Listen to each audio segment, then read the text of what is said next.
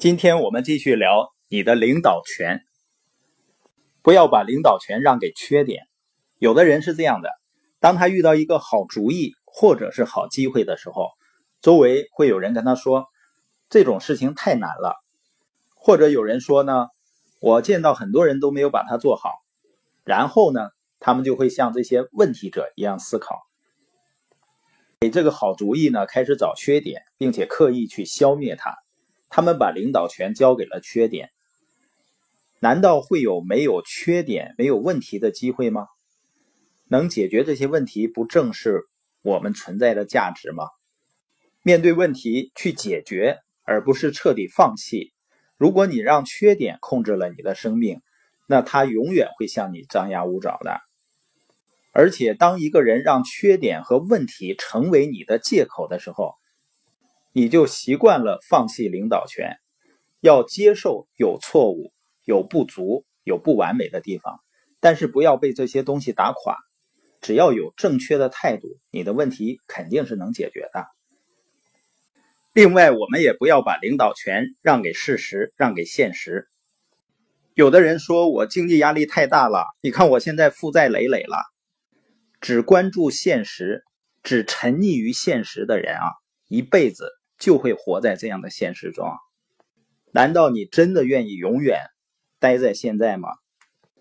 耶格说：“如果你的梦想足够大，事实并不重要。”著名的心理医生卡尔博士说：“态度比事实更重要。”还有的就是不要把领导权让给命运。很多人呢会把自己的一切归咎为生辰八字或者是星座。经常有人问我：“你属于哪个星座的？”我还真不知道，我也不想知道，因为太多的人把他们的前途交给一些所谓的命理的东西去掌握。关键这不是你能控制的，所以很多人就会变得很消沉。有一个人他去找算命先生算命，算命先生说呢，你四十岁之前只有贫穷和失败。这个人非常沮丧。算命先生说啊，四十岁以后就好了。那人很高兴。说四十岁以后就有转机了吗？算命先生看了他一眼，说：“啊，没有。不过四十岁以后你就习惯了。有多少人是这样把不满意的生活过成了自己麻木和习惯的生活？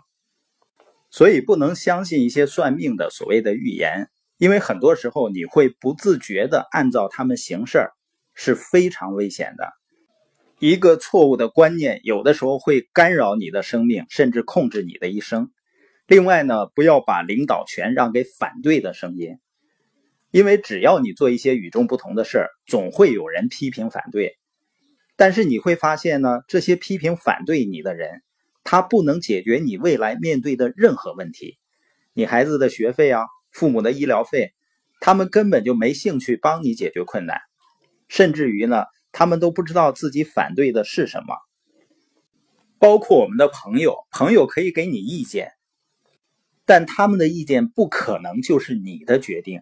唯一能做决定并承担后果的是你自己，所以我们自己应该按照自己的想法去做，要对自己的梦想和价值观保持忠诚。你要把领导权让给唯一的东西，就是信心。